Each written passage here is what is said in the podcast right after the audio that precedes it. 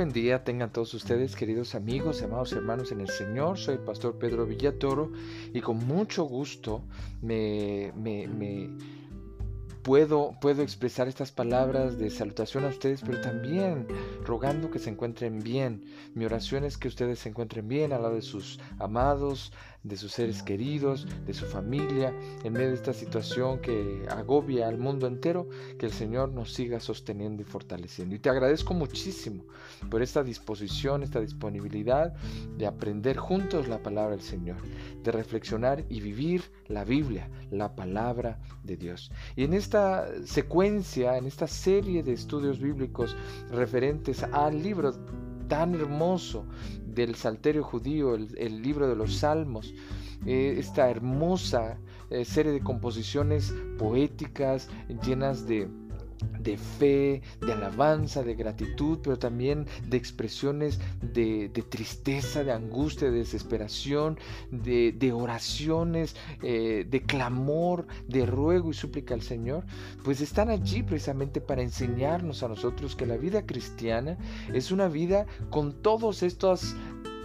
altas y bajas, con todas estas experiencias. Y el día de hoy vamos a hablar de un salmo que también es un salmo muy interesante en esa dinámica de entendimiento de las altas y bajas. Y precisamente el Salmo 41 es muy adecuado, muy pertinente, muy apropiado para trabajarlo y reflexionarlo juntos en medio de esta situación que agobia al mundo entero de la pandemia por COVID-19. Esperando que cuando escuches esto te encuentres bien, quiero invitarte a que leas conmigo el Salmo 41. El Salmo 41, versículos del 1 al 13. Y luego nos vamos a concentrar en algunos versículos para darles mayor énfasis. Dice así la palabra de Dios y el título que aparece en mi Biblia, Oración pidiendo salud. Y definitivamente ahí verán por qué así se ha puesto a este salmo. Bienaventurado el que piensa en el pobre, en el día malo lo librará Jehová. Jehová lo guardará y le dará vida. Será bienaventurado en la tierra, y no lo entregarás a la voluntad de sus enemigos. Jehová lo sustentará sobre el lecho del dolor. Mullirás toda su cama en su enfermedad. Yo dije, Jehová, ten misericordia de mí. Sana mi alma, porque contra ti he pecado. Mis enemigos dicen mal de mí, preguntando, ¿cuándo morirá y perecerá su nombre? Y si vienen a verme, hablan mentira. Su corazón recoge para sí iniquidad, y al salir fuera la divulgan. Reunidos murmuran contra mí todos los que me aborrecen. Contra mí piensan mal diciendo de mí. Cosa pestilencial se ha apoderado de él. El que cayó en cama no volverá a levantarse. Aún el hombre de mi paz, en quien yo confiaba, el que de mi pan comía, alzó contra mí el calcañar. Mas tú, Jehová, ten misericordia de mí, hazme levantar, y les daré el pago. En esto conoceré que te he agradado, que mi enemigo no se huelgue de mí.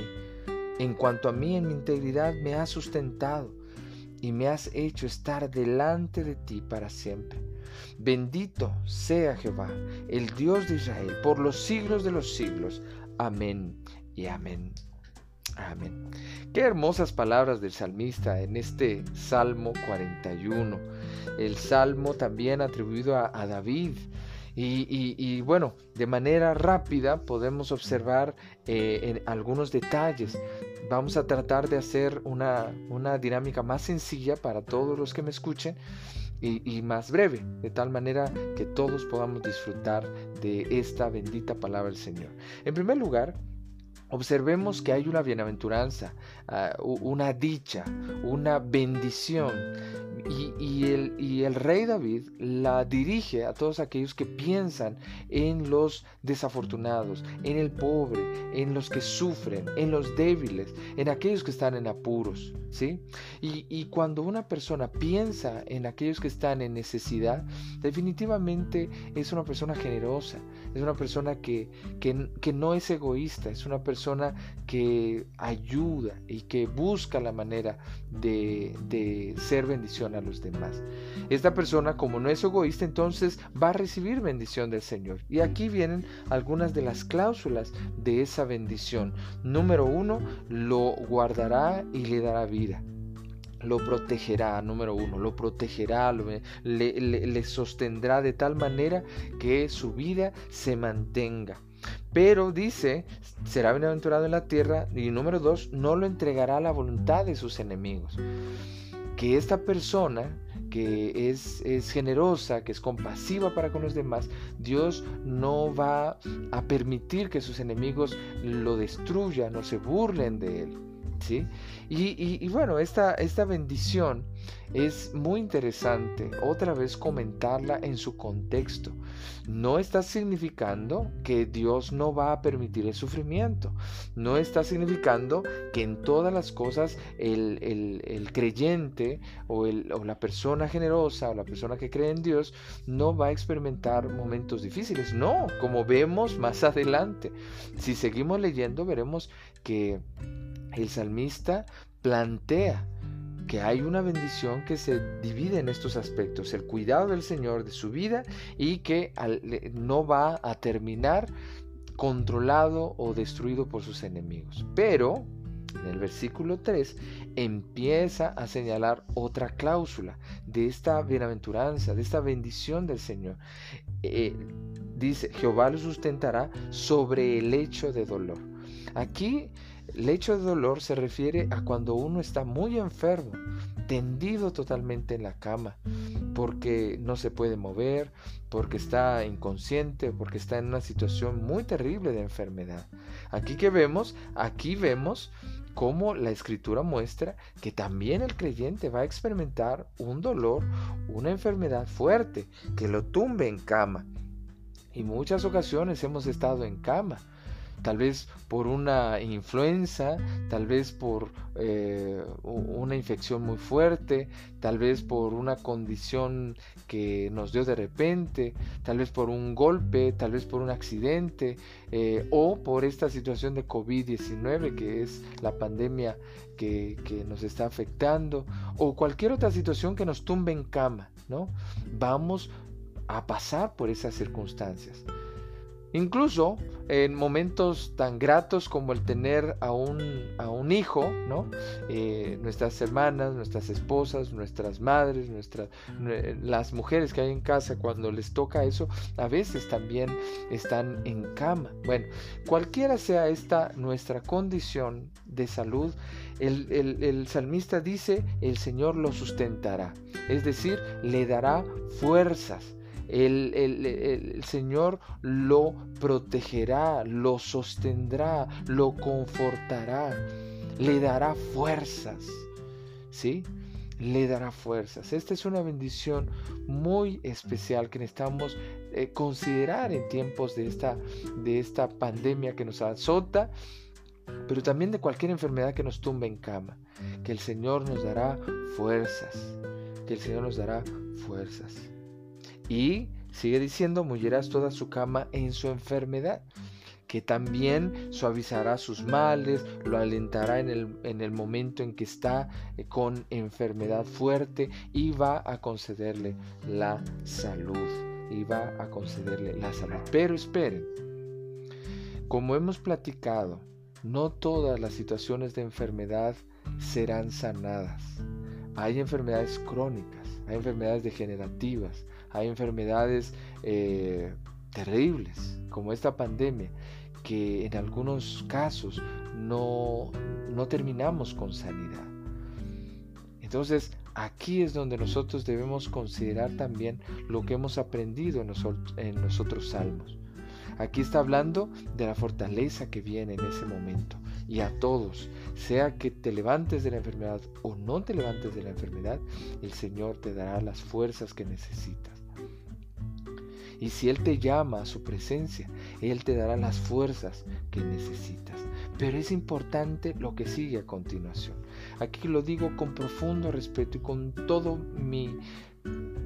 toda mi tristeza en los casos en que esto ha terminado en una condición más complicada o incluso en muerte.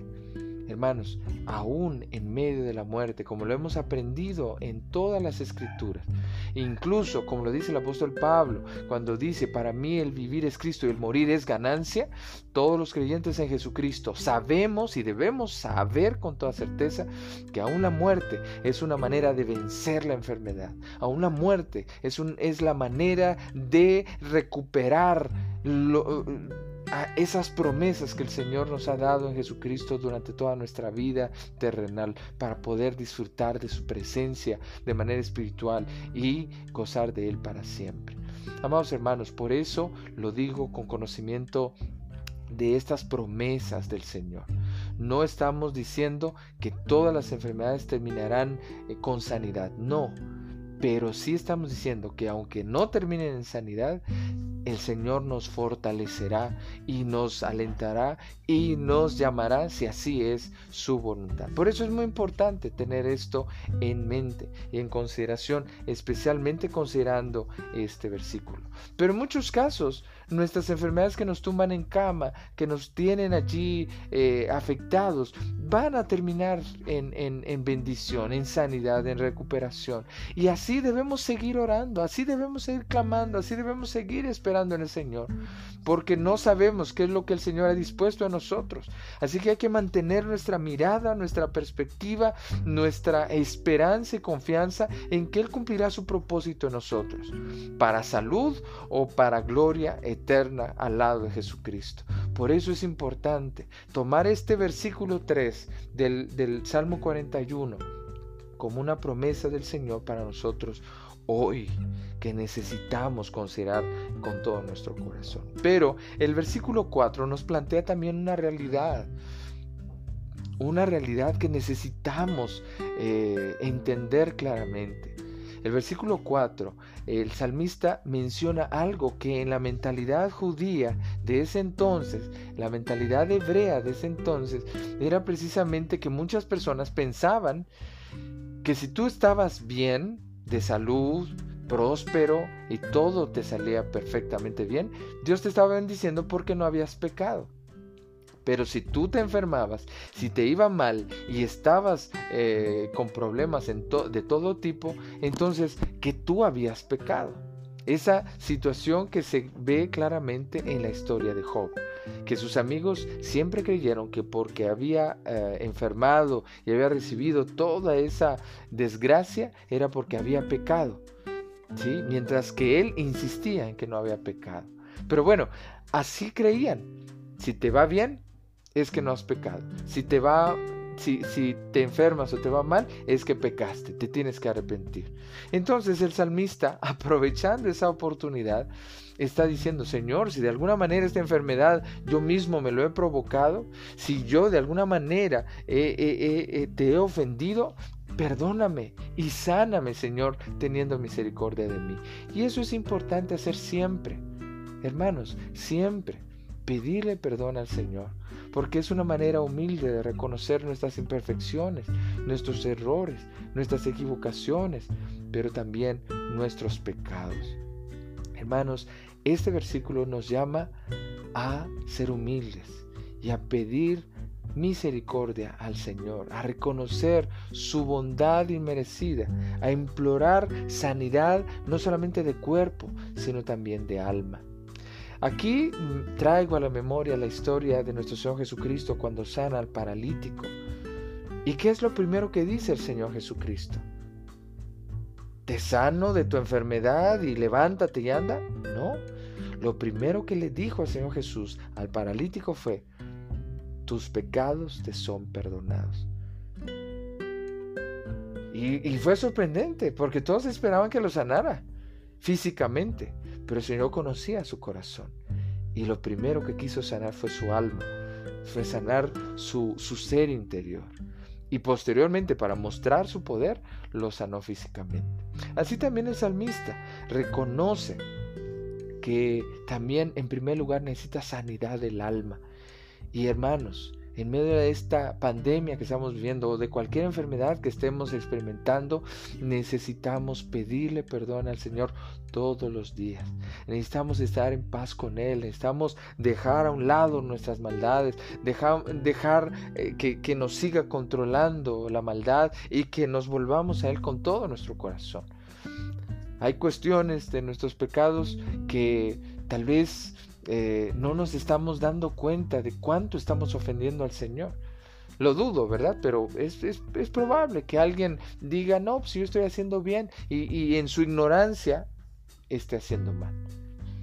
Por eso es necesario asumir esta actitud humilde para pedirle perdón al Señor. Luego, de los versículos 5 en adelante, menciona cómo se burla la gente de él porque está enfermo, cómo se burla incluso aquellos que son dizque sus amigos, pero que se gozan de que esté muy enfermo, ¿no? Y es triste porque aquí precisamente utiliza en el versículo 8 una frase que en el hebreo da a entender que los que se burlan están diciendo hasta el infierno le ha llegado, hasta el demonio le ha caído a este hombre. Cosa pestilencial en el hebreo quiere decir cosa demoníaca, cosa diabólica le ha acontecido a él. El diablo lo ha afectado porque se lo merece, ¿no? Y tristemente el rey David experimentó momentos duros y difíciles, pero experimentó también la traición de algunos de sus servidores, el levantamiento de algunos de sus hijos precisamente para arrebatarle el reino, etc. Y ante esa traición es precisamente de lo que él está hablando en el versículo 9. Aún el hombre de mi paz en quien yo confiaba, un amigo íntimo, alguien muy cercano, alguien de mucha confianza, que comía a su mesa y casi nadie comía a la mesa del rey, solamente sus más cercanos colaboradores, sus familiares, sus amigos más cercanos. ¿Y qué pasó?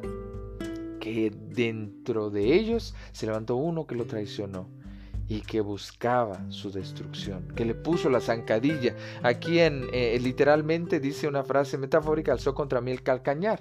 En español moderno podríamos decir levantó la zancadilla, puso el tropezón, ¿no? Para que yo cayera. Bueno, entonces en este versículo está expresando pues cómo le habían traicionado. Y este es un versículo se le llama mesiánico porque apunta a Jesucristo, porque el Señor Jesús también lo usó en el momento cuando hablaba precisamente de la traición de Judas y cómo los evangelistas registraron la traición de Judas. Un hombre cercano que comía de su pan, que estaba allí con él, que compartió con él, se puso en su contra y lo traicionó y lo entregó, lo vendió por esas miserables monedas de plata. Así también el rey David experimentó eso. Y en muchas ocasiones podríamos nosotros experimentar lo mismo, que aunque hayan personas que creemos que nos quieren y nos aprecian, que solo buscan nuestro mal, que solo desean nuestra muerte. Pero fíjense cómo termina en los versículos 10 al 13, pidiendo que el Señor tenga misericordia de él para recuperarse y para así ser vindicado, para que la bendición del Señor se manifieste a través de su sanidad y que las personas puedan entender que el Señor estaba con él. El apóstol Pedro también dice de esa manera, hermanos, si de alguna manera ustedes sufren por causa de Jesucristo, gócense, pero que no los encuentren ustedes sufriendo por hacer lo malo, sino haciendo lo bueno. De esta misma manera, el salmista está diciendo, bueno, si nosotros sufrimos, pero estamos bien delante del Señor, entonces que el Señor mismo manifieste su bendición sobre nosotros. Y eso es lo que pide aquí el salmista, que su misericordia se manifieste en él para que sea levantado y para que la fortaleza del Señor se manifieste en él ahora en sanidad y que las personas puedan ver la bendición del Señor que está sobre él. Pero como ya hemos mencionado, si de alguna manera no nos levantamos allí, que así como el salmista podamos también decir, estar delante de ti para siempre, para siempre. Estar delante de ti para siempre. Ay, amados hermanos, definitivamente el Señor debe ser bendito, alabado, glorificado con nuestras vidas. Pero también, como lo hemos platicado, también en nuestros momentos de muerte, de dolor, de dificultad, que nuestras vidas honren y bendigan al Señor.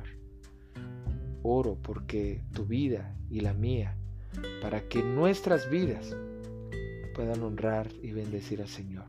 En el lecho de dolor, en la cama cuando estemos enfermos, o en cualquier momento o circunstancia, e incluso en el hecho de la muerte, que el Señor sea glorificado.